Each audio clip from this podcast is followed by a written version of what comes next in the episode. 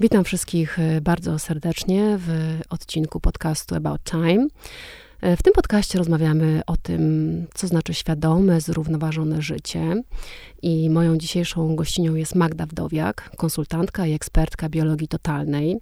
Jest certyfikowaną trenerką nowoczesnych technik e, uczenia się i rozwoju osobistego z wieloletnim doświadczeniem w branży szkoleniowej oraz medycznej. Specjalizuje się w interpretacji zaburzeń psychosomatycznych oraz pomocy w powrocie do zdrowia z wykorzystaniem metody uzdrawiania przez świadomość. Będziemy dzisiaj rozmawiać o tym, jak zdrowie, choroba wpływa na naszą świadomość, a także na jakość życia. Mm, dzień dobry, Magdo. Dzień dobry, witam wszystkich serdecznie. Magdo, najpierw e, może zaczniemy od tego, że powiesz nam, co to jest ta biologia totalna, bo jest to takie hasło, które ostatnio e, bardzo często pojawia się w różnych mediach i w różnych miejscach i chciałabym, żebyśmy na pewno wiedzieli, o co chodzi w tej metodzie. Bardzo chętnie. E, specjalizuję się w tym od 13 lat i jest to metoda, która już ujrzała światło dzienne i zaczyna być bardzo modna i powszechnie pojmowana przez y, y, osoby interesujące się zdrowiem i naturalnym powrotem do zdrowia. I polega ona na łączeniu tego, co wydarzyło się w naszym życiu na poziomie psychoemocjonalnym z tym, co dzieje się w naszym ciele. Czyli z pomocą tej metody możemy odczytać i odkodować różnego rodzaju programy, które niesie nasze ciało, nasze organy, nasze komórki, tkanki. E, wtedy, kiedy chorujemy, jest to bardzo, bardzo pomocne, dlatego że to przyspiesza nam powrót do zdrowia. Hmm, czyli e, czym jest choroba według e, biologii totalnej? Na pewno jest odstępstwem od równowagi, i tutaj możemy mówić o różnym rodzaju odstępstw i y, o różnych równowagach w naszym ciele. E, gdyby to była medycyna chińska, to powiedziałaby o, takiej nierównowadze energetycznej. A my mówimy tutaj o tym, że przeżywamy jakieś konflikty emocjonalne czy psychiczne pod wpływem trudnych zdarzeń. E, być może są to traumy, czy zespół stresu pourazowego, czy po prostu różnego rodzaju przykrości, których doświadczamy w życiu, bo chyba nie ma takiej osoby na świecie, która by czegoś nie doświadczyła trudnego i e, nasze ciało to zapamiętuje.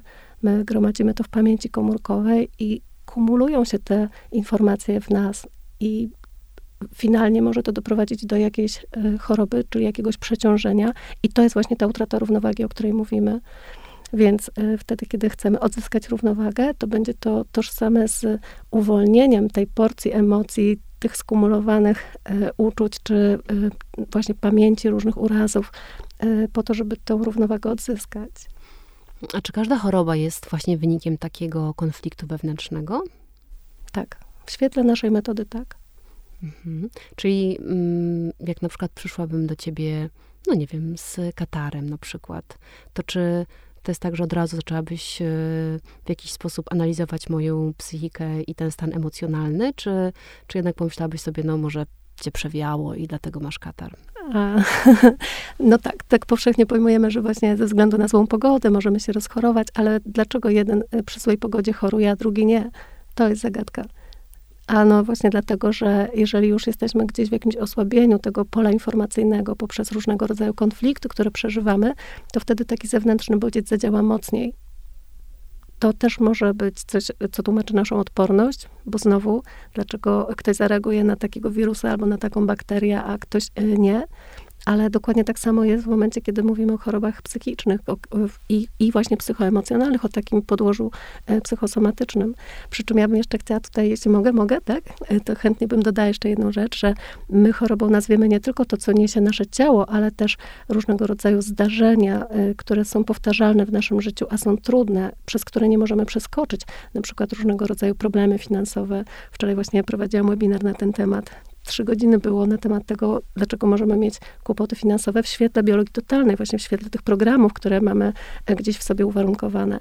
Albo na przykład są osoby takie, które są e, tak zwanymi pechowcami, albo na przykład nie mogą stworzyć rodziny, szukają partnerów, a są singlami, albo e, cały czas bankrutują, czy mają jakieś wypadki samolotowe, samochodowe wielokrotnie. I to też są programy i właśnie my w takim szerokim ujęciu jesteśmy w stanie to odkodować to jest właśnie to, w czym ja się specjalizuję, żeby właśnie jak ten detektyw trochę poszukać tam gdzieś w przeszłości tych y, pierwotnych przyczyn, które to warunkują dziś, że my właśnie temu podlegamy, mimo że nie chcemy. I czasem tak bardzo się staramy, żeby tego uniknąć, żeby już właśnie wyjść z tego programu, żeby nasze życie się zmieniło, albo właśnie, żeby być zdrowym, a nie rozumiemy, czemu to się dzieje, że nie, nie mamy tych efektów.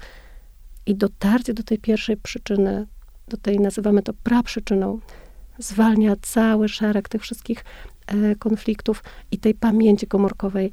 To jest właśnie e, piękne, to jest uwalniające.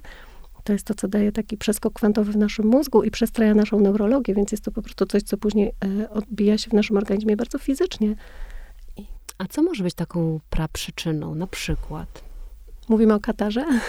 Nie, o czymkolwiek, bo jestem, chciałabym y, tak y, uprzedmiotowić to, żebyśmy zobaczyli y, o czym, jakie, jak, jakiego rodzaju, jakiego kalibru to mogą być przyczyny. To z takiego generalnego poziomu mogę powiedzieć tak, że w większości są to kłopoty terytorialne, różnego rodzaju konflikty, jakie przeżywamy w związku z tym, że w naszym życiu istnieje drugi człowiek i relacja z nim. I można by podać inną definicję choroby i powiedzieć, że każda choroba wynika ze źle zbudowanych relacji międzyludzkich. To jest in, inne podejście, ale to też jest prawdziwe i teraz możemy już łączyć, syntetyzować tą wiedzę. Więc y, jeżeli gdzieś mamy z kimś y, jakiś konflikt terytorialny, to wtedy to będzie kumulować emocje i rzutować później nawet na tkanki naszego ciała. Więc wtedy, jak pytamy o praprzyczynę, należy sprawdzić, o jaką relację chodzi, o jakie emocje w tej relacji chodzi, o jakie poczucie może chodzić. No ja e, często mówię, że to jest około 90% ludzkich konfliktów, to są konflikty właśnie terytorialne, ale jeszcze mamy te 10% e, konfliktów tożsamości, wtedy, kiedy nie chodzi o budowanie relacji z innym człowiekiem i siebie względem kogoś, tylko kiedy chodzi o nas samych. I to są już właśnie różnego rodzaju konflikty związane z poczuciem własnej wartości albo z identyfikacją naszej tożsamości, czasem tożsamości seksualnej, czasem innego rodzaju, takie generalne pytania natury, kim jestem. Mhm. Ciekawi mnie jeszcze, czy to jest tak, że mm, ta choroba fizyczna y, objawia się, y, jest taką konsekwencją y, takiego konfliktu, który dzieje się w tym czasie, czy czasami są to na przykład konflikty, które, nie wiem, odbyły się dawno, dawno temu i zostały nieuwolnione, zakopane gdzieś w naszych tkankach? To jest bardzo ciekawe pytanie. Mamy dwa rodzaje konfliktów tutaj wyróżnionych względem naszej metody w biologii totalnej. E, jeden to jest konflikt programujący, czyli to jest to pierwsze A w alfabecie, od którego się coś zaczęło, a inne konflikty to są konflikty wywołujące. I może czasem tak być, że nam się w życiu przydarza coś kilka razy, więc wtedy powiemy, że tych konfliktów wywołujących chorobę jest naprawdę wiele ale tak naprawdę prace powinny rozpocząć się od tego pierwszego konfliktu programującego, czyli od tego pierwszego momentu, kiedy rzeczywiście u kogoś w życiu coś się wydarzyło. Mogę dać przykład. Powiedzmy, e, jest jakaś osoba, która zgłasza się do mnie e, z problemem duszenia się.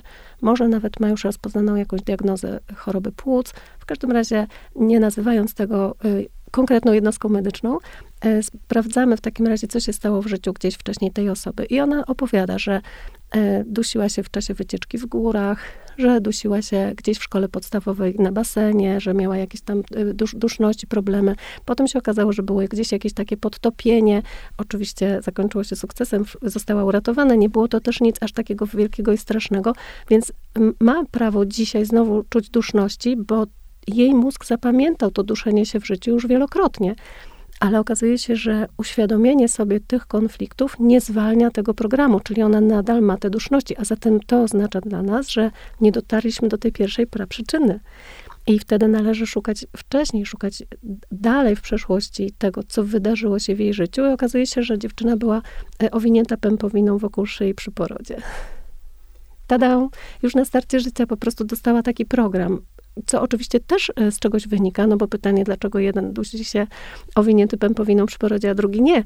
E, więc wtedy tutaj e, od razu też może to będzie dla kogoś ciekawe, też powiem, wtedy łączymy tą informację z tym, co wydarzyło się w drzewie genealogicznym i po prostu łączymy fakty z tym, co dzieje się w życiu nie tylko tej jednej osoby, ale też i całego rodu. To też jest bardzo istotne, żeby te fakty ze sobą wiązać, bo tam znajdziemy wyjaśnienia dla tego, co się dzieje w naszym życiu obecnie. Czasem jest tak, że właśnie my po prostu mamy powtórkę z tego, co się działo u naszych przodków. Mm, a jak to się dzieje, że e, to uwolnienie jest lekarstwem? W jaki sposób sama świadomość tego, z czego coś wynika, w jakiś sposób działa samo uzdrawiająco na, na nas? Niektórzy mówią, że to cud, ale to przecież jest uzasadnione fizyką kwantową, która to tłumaczy. Czyli możemy powiedzieć, że jeśli gdzieś w podświadomości została skumulowana jakaś porcja energii, to moment uświadomienia sobie tego zwalnia tą energię i po prostu przywraca ją do obiegu, do cyrkulacji i my wtedy możemy zdrowieć. To, to, to gdyby chcieć to wyjaśnić właśnie tak na poziomie fizyki. Natomiast e, na innym poziomie to jest po prostu kwestia odblokowania pewnych emocji, które może tak, których mózg automatyczny nie dopuszcza do świadomości w momencie, kiedy konflikt jest zbyt duży i jesteśmy zbyt mocno przeciążeni w danej chwili na przeżywanie tych emocji e, świadomie. E, czyli powiedzmy, że e, no dam inny przykład mojej klientki, która jako mała dziewczynka szła z babcią do wesołego miasteczka, ale zdarzył się tragiczny wypadek, babcia wpadła pod tramwaj, zginęła na jej oczach.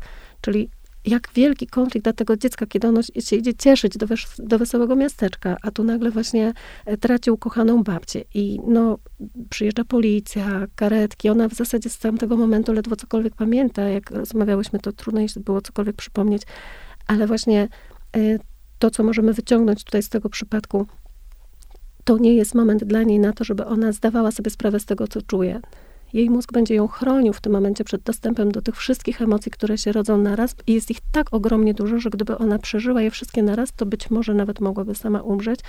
Mówię to z pełną odpowiedzialnością za swoje słowa w tej chwili, naprawdę tak, bo mózg nie byłby w stanie wchodzić w fazy naprawcze cyklicznie tak szybko, jak szybko pojawiają się te emocje. Ponieważ tutaj y, też taka ważna informacja, może to nadmienię, że każda nasza choroba przechodzi przez dwie fazy, czyli aktywną i naprawczą, czyli żebyśmy mogli wyzdrowieć, to musimy wejść w fazę naprawczą tego, co wcześniej było w fazie aktywnej, a faza aktywna czasem trwa naprawdę długo. Czasem potrafi trwać ułamek sekundy, ale czasem trwa całe lata. Więc jeśli mamy konflikt przenoszony latami i przeżywamy te emocje na poziomie podświadomym i nawet nie zdajemy sobie z nich sprawy, bo właśnie na zasadzie może mechanizmu wyparcia, czy jakiegoś innego mechanizmu, który opisze psychologia tutaj, ale jednak te emocje zostały schowane gdzieś przed nami, to e, my e, dopiero dostając się do nich gdzieś w momencie, kiedy mózg jest już gotowy na udostępnienie nam tej świadomości, tych emocji, my jesteśmy w stanie je uwolnić, ale to czasem się dzieje po e, wielu latach. I wtedy wchodzimy w tą fazę naprawczą, czyli przez chwilę znowu przeżywamy to samo, co wtedy. Powiedzmy, ta klientka, o której tutaj teraz wspomniałam, uśmiecham się tutaj do niej, ona miała 60 lat, kiedy przyszła do mnie do gabinetu. Więc zobaczmy, po 55 latach ona po prostu płakała u mnie w gabinecie jak mała dziewczynka ale to dlatego, że ona po prostu dostała się do tego, co przeżywała, kiedy była tą małą dziewczynką. I to było uzdrawiające, to było właśnie y, uświadamiające, w czym ona była wtedy, kiedy nie zajął się nią nikt, bo każdy przyjechał, żeby się zająć właśnie tą babcią, ale też i mamą i tatą, którzy szli w drugiej parze y, z tyłu za nimi. No i, i właśnie tata zeznawał na policji, matka zabrała karetkę, a, a dziecko zostało samo trudna, bardzo taka właśnie sytuacja obrazująca tutaj właśnie, jak, jaki jest duży mechanizm cały, który powoduje tą chorobę. No i właśnie, żeby, może tak mówiąc kolokwialnie, nie zwariować, ten mózg automatyczny człowieka chroni przed dostępem do świadomości tego, co przeżywa, co nie znaczy, że nie przeżywa. No właśnie, potem są trupy w szafie, które wychodzą, tak jak mówisz, po 55 y, latach. A powiedz, w jaki sposób dochodzisz y, ze swoimi y, klientami do, do tych przyczyn? Czy to jest wywiad, czy ty masz, używasz swojej intuicji, czy po prostu na przykład jakieś schematy, które, które, przez które przechodzisz, bo wiadomo, że pewne choroby są odpowiedzialne za pewne traumy? Mhm. Czyli tak trochę pytasz mnie, skąd wiesz, tak? Trochę no bo tak. ktoś przychodzi, a ja wiem, tak? E, więc tu technicznie rzecz biorąc, to dochodzę do tego w rozmowie, czyli moja metoda polega na rozmowie i wygląda to może podobnie jak psychoterapia, bo po prostu siedzimy w gabinecie i rozmawiamy. E, ostatnio online, ale, nadal podobnie.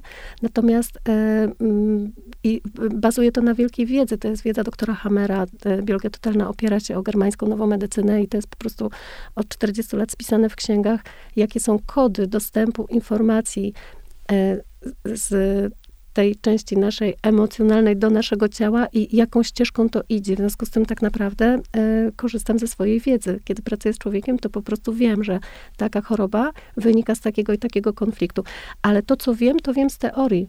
Natomiast przede mną siada żywy człowiek i tutaj, żeby rzeczywiście być w stanie pomóc mu skutecznie, używam swojej intuicji, i y, może czytam z pola, jakkolwiek to nazwać, w każdym razie łączę kropki. Po prostu te, te rzeczy, które wiem z teorii, ale też i te rzeczy, które mówi klient, które biorę z tego, co pada w czasie naszej sesji, y, potrafię syntetyzować i z tych puzli właśnie poukładać obrazek. I tak, to właśnie doprowadza do odblokowania, do uświadomienia, do odkodowania tej choroby, no i daje efekty. I rzeczywiście y, ogromną satysfakcję też w momencie, kiedy klient wychodzi zdrowszy. Cudowne to jest.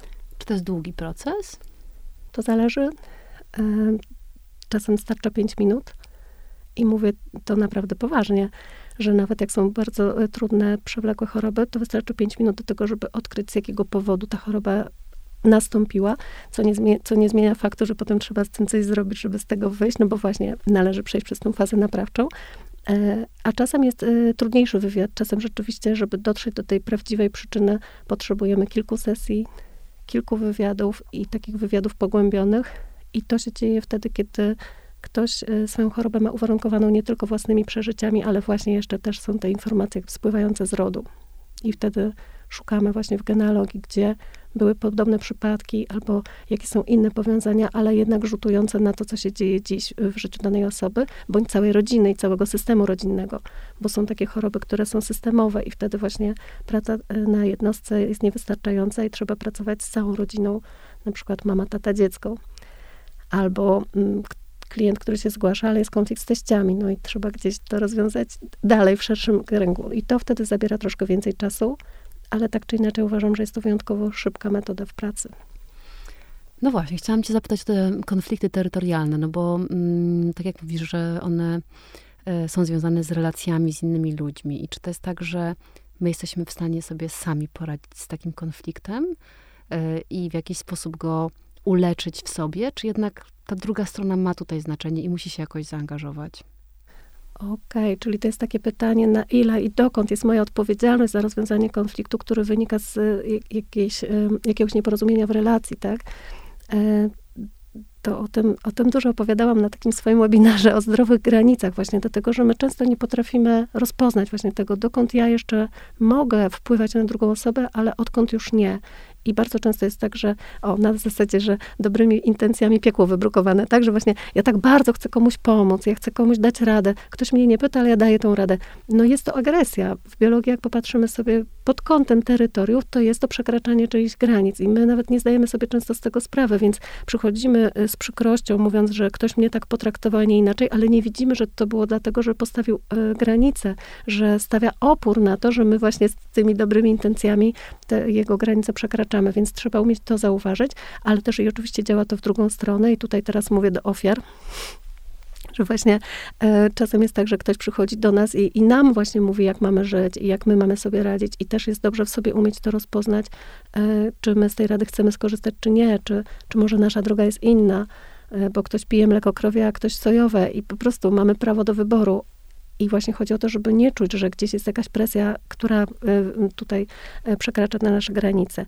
No i teraz kiedy ktoś zadaje mi takie pytanie, właśnie jak, jak ty teraz, e, Aniu, że e, ja mogę wpłynąć na nasze relacje tylko do pewnego stopnia i skąd wiedzieć do jakiego stopnia, to zawsze właśnie proszę o takie rozpoznanie, czy już czujesz presję po drugiej stronie, czy nie, żeby właśnie tej presji nie wywierać i no wtedy najczęściej jest taka zwrotka do siebie, bo my sobie myślimy, no dobrze, to jak ja mam się czuć, jak ja widzę, że ktoś coś właśnie robi tutaj źle, tak, e, e zgodnie z moją oceną.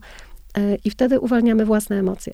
Czyli pracujemy na, no na sobie, na, na tym swoim własnym terytorium, nad tymi emocjami, które nam szkodzą, bo pod wpływem tego, że właśnie gdzieś w relacji z drugą osobą coś poszło nie tak, jak chcieliśmy, to y, generuje naszą własną złość, pojawia się nasza własna y, jakaś historia, albo frustracja, albo nasz lęk, albo smutek, i, i to z tym pracujemy.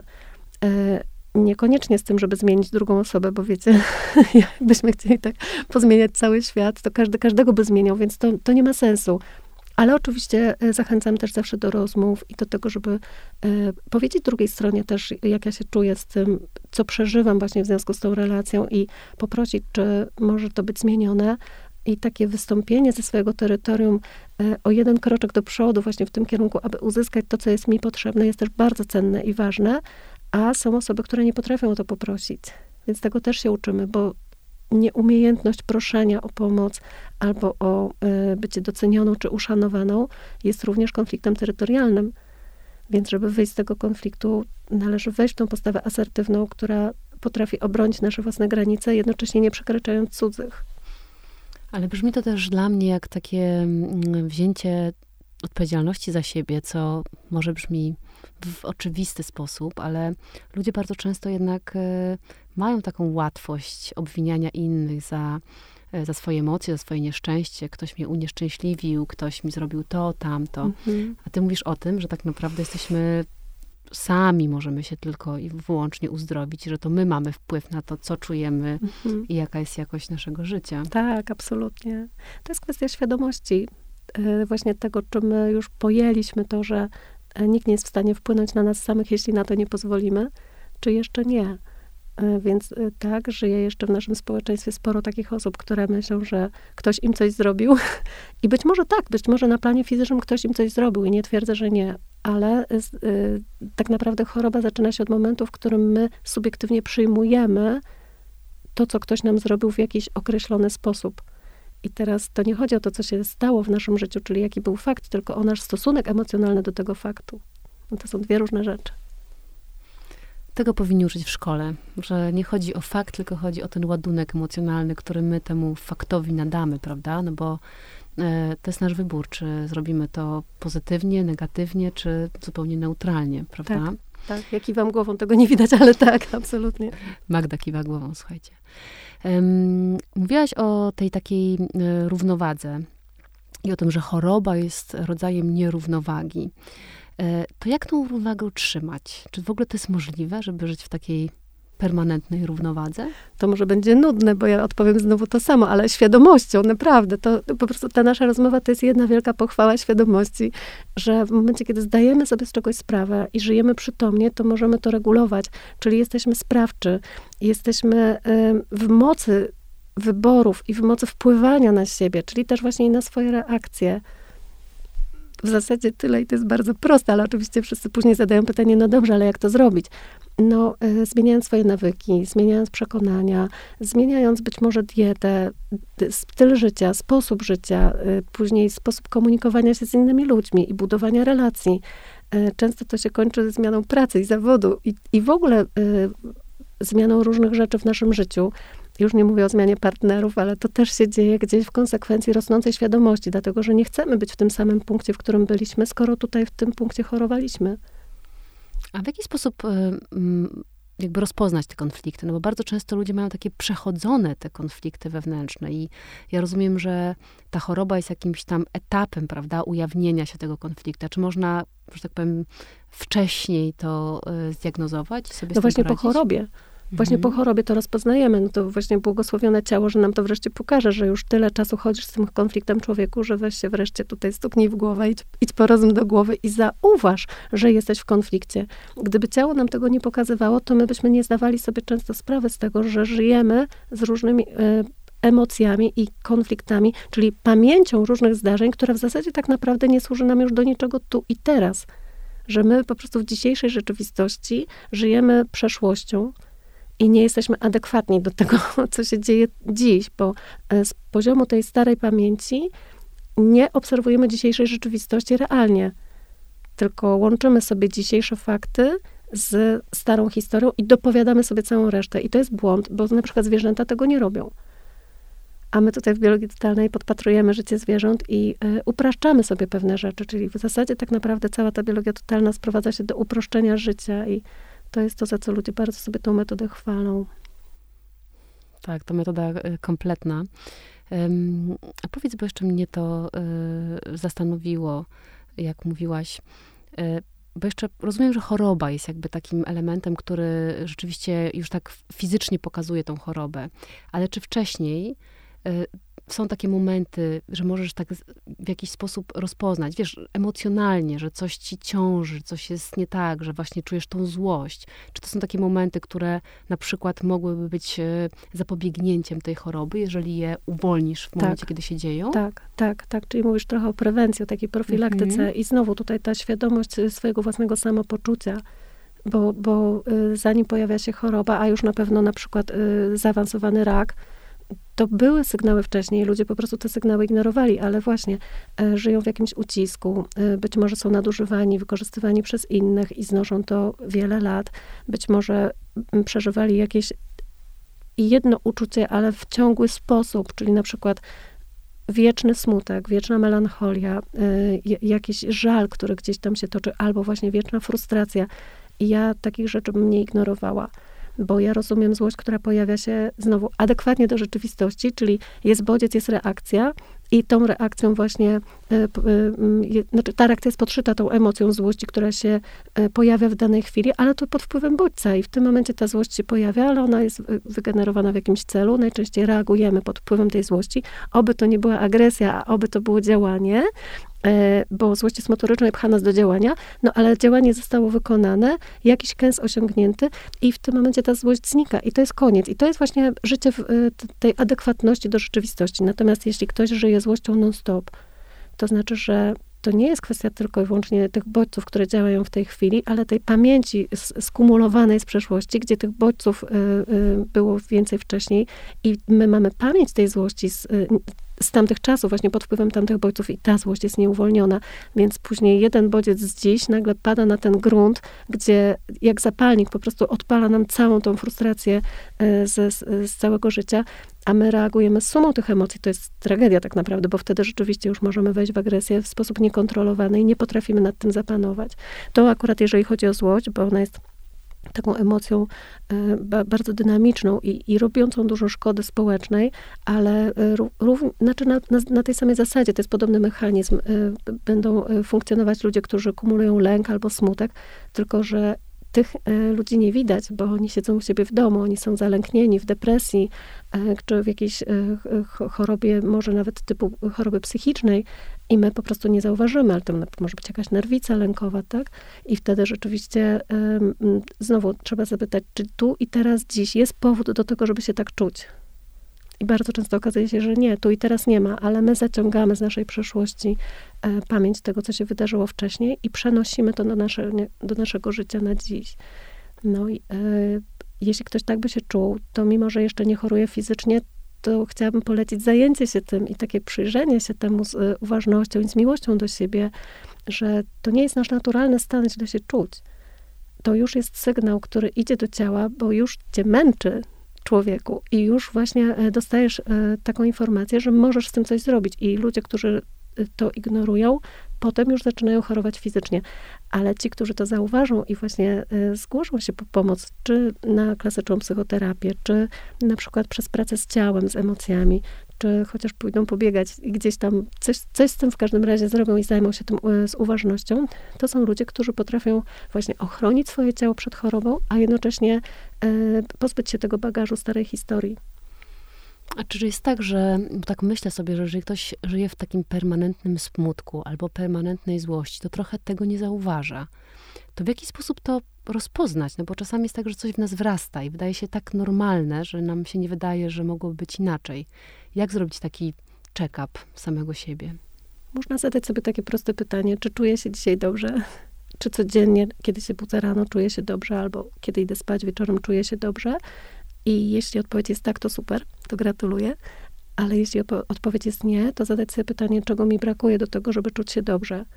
I wtedy właśnie pojawiają się te odpowiedzi, które już zaczynają pokazywać kierunek pracy własnej. No bo właśnie nie czuję się dobrze, bo się złoszczę i cały czas mnie coś denerwuje, albo nie czuję się dobrze, bo mi ciągle smutno i ciągle popłakuję sobie po kątach. I to już jest właśnie sygnał do tego, żeby zastanowić się, ale z jakiego powodu tak się czujesz? Czy tak po prostu bez powodu? Czy to jest w ogóle możliwe, żeby bez powodu źle się czuć? To popatrzmy na małe dzieci. One mają odpowiedź na to błyskawicznie. Zawsze jest powód. No dokładnie. One po prostu y, są szczęśliwe, jak są szczęśliwe. Jak płaczą, to naprawdę dlatego, że jest dramat i są takie szczere w tym, co robią i tak dużo potrafią nas nauczyć i my gdzieś właśnie tą szczerość zgubiliśmy w trakcie naszego dorastania. Y, mówię tutaj tak społecznie. Y, to jest, to jest smutne, natomiast na poziomie jednostki my możemy to odzyskiwać. To jest no. właśnie świadomość. Tak, wracamy do, no, no właśnie, ta świadomość, bo My tutaj rozmawiamy o takim świadomym życiu i ja mam takie taką teorię uknutą w sobie samej, że gdybyśmy, żeby każda, ka, każdy jednostkowo pogłębiał tą swoją świadomość, to też ta świadomość zbiorowa by w jakiś sposób e, rosła i rezonowała. E, a powiedz, czy, czy ty uważasz, że to, co ty robisz, czyli te uwalnianie tych emocji, e, w jakiś sposób uzdrawianie, czy to w ogóle wpływa na jakość życia ludzi? W jaki sposób to zmienia tą jakość życia? Tak, absolutnie. Właśnie w taki, że my zaczynamy się czuć bezpieczniej tutaj e, z innymi ludźmi, ale i sami ze sobą. W taki sposób, że my zaczynamy czuć, że to środowisko nam sprzyja, że przestajemy we wszystkim i we wszystkich widzieć wrogów, że możemy się tutaj osadzić w takim poczuciu akceptacji, inaczej budować y, te relacje społeczne, inaczej się komunikować i to się dzieje, My, ja, ja to już widzę i y, dla mnie to było niezwykłe. Moje dzieci wróciły z ferii, były na nartach przez tydzień i opowiadały mi, że pierwszego dnia to poznały Kubę, drugiego dnia to jeździła Ola, trzeciego dnia y, pojechali na jakiś skatepark i skakali z kimś tam, z kimś tam i z kimś tam, a potem się okazało, że właśnie Ola jest siostrą Kuby i, i to było niesamowite, bo było tam mnóstwo emocji w tych całych opowieściach, ale jaka była, jaka była suma, jaki był wniosek? Te dzieciaki już w ciągu pierwszego dnia, one się zaczęły ze sobą zaprzyjaźniać, mimo że z całej Polski, że zjechały się tam z różnych miast. One po prostu miały taki stosunek do siebie przyjacielski, gdzie czuły się bezpiecznie w akceptacji i stworzyły jakiś rodzaj, no klanu, trzeba to nazwać. Ja na przykład y, ze swoich czasów y, nastoletnich nie pamiętam, żeby to było w ogóle możliwe że kiedy jeździło się na nartach, to każdy naokoło był tym drugim, był tym obcym. Nie powiem, że wrogiem, ale oczywiście mógł na mnie najechać, prawda? I należało to mieć na względzie. Dzisiejsze dzieciaki mają już zupełnie inne podejście. One żyją w innym świecie i to jest właśnie ich świadomość. One, one tworzą ten świat. Ja jestem e, zafascynowana tym, jak patrzę, jak obserwuję, jak wchodzą w życie.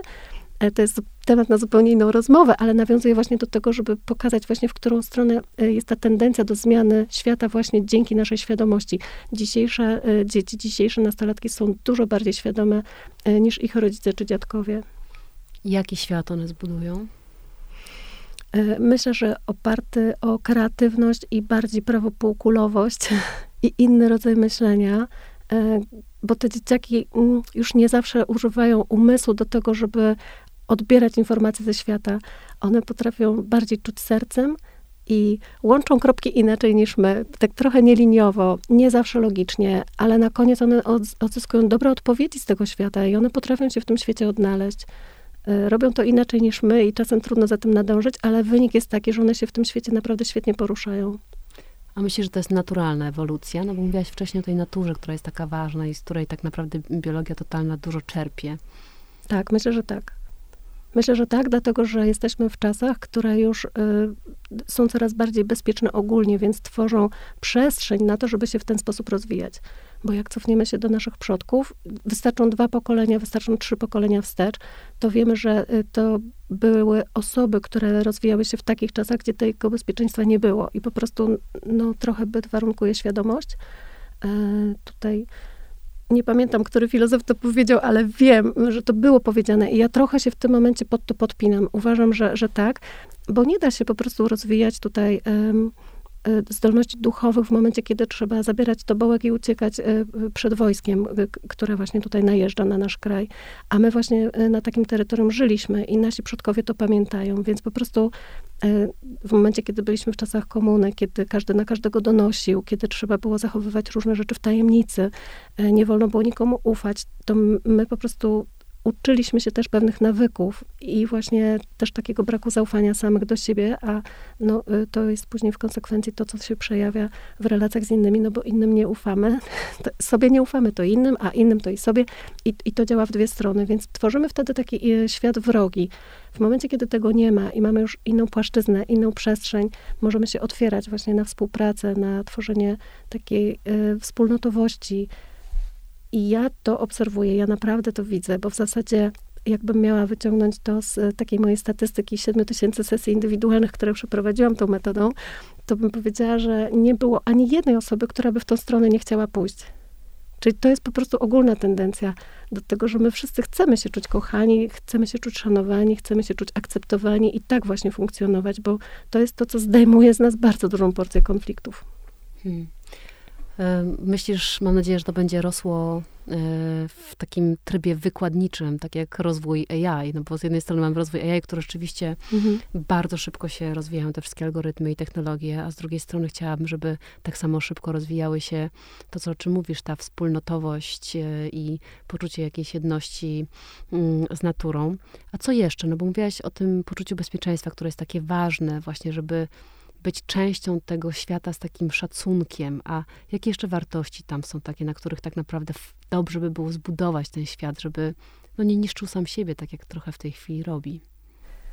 To trochę jest tak, że czasem e, przyjaciele, czy znajomi, czy jacyś tacy bliżsi klienci zadają pytanie, no ale Magda, jak pracujesz z celebrytami, albo właśnie tutaj był u ciebie burmistrz, albo e, ktoś taki ważny, to jak to jest? Jak to? Jak to, jak to jest? To jest tak samo jak każdy inny, bo to są osoby, które przychodzą i też mają dwie ręce, dwie nogi, dwie nerki e, i przeżywają emocje dokładnie tak samo. I tutaj naprawdę nie chcę strywializować, ale mówię poważnie, tak samo jak zwierzęta, bo emocje i sposób przeżywania e, emocji to jest dokładnie to samo, co my mamy właśnie tutaj wspólnego ze zwierzętami i w tym świecie jest po prostu czysta klarowność w tej sprawie. I e, każda z tych osób, niezależnie od tego, jaką funkcję w życiu społecznym pełni, pragnie być kochana, szanowana, e, pragnie żyć w spokoju i e, właśnie, no, jak tutaj podkreślasz, to, to tak jak mówię, tutaj mm, jest jakiś taki pierwotny mechanizm, który zawsze będzie prowadził nas w tym kierunku, żebyśmy e, weszli w pełną harmonię, zdrowie i równowagę.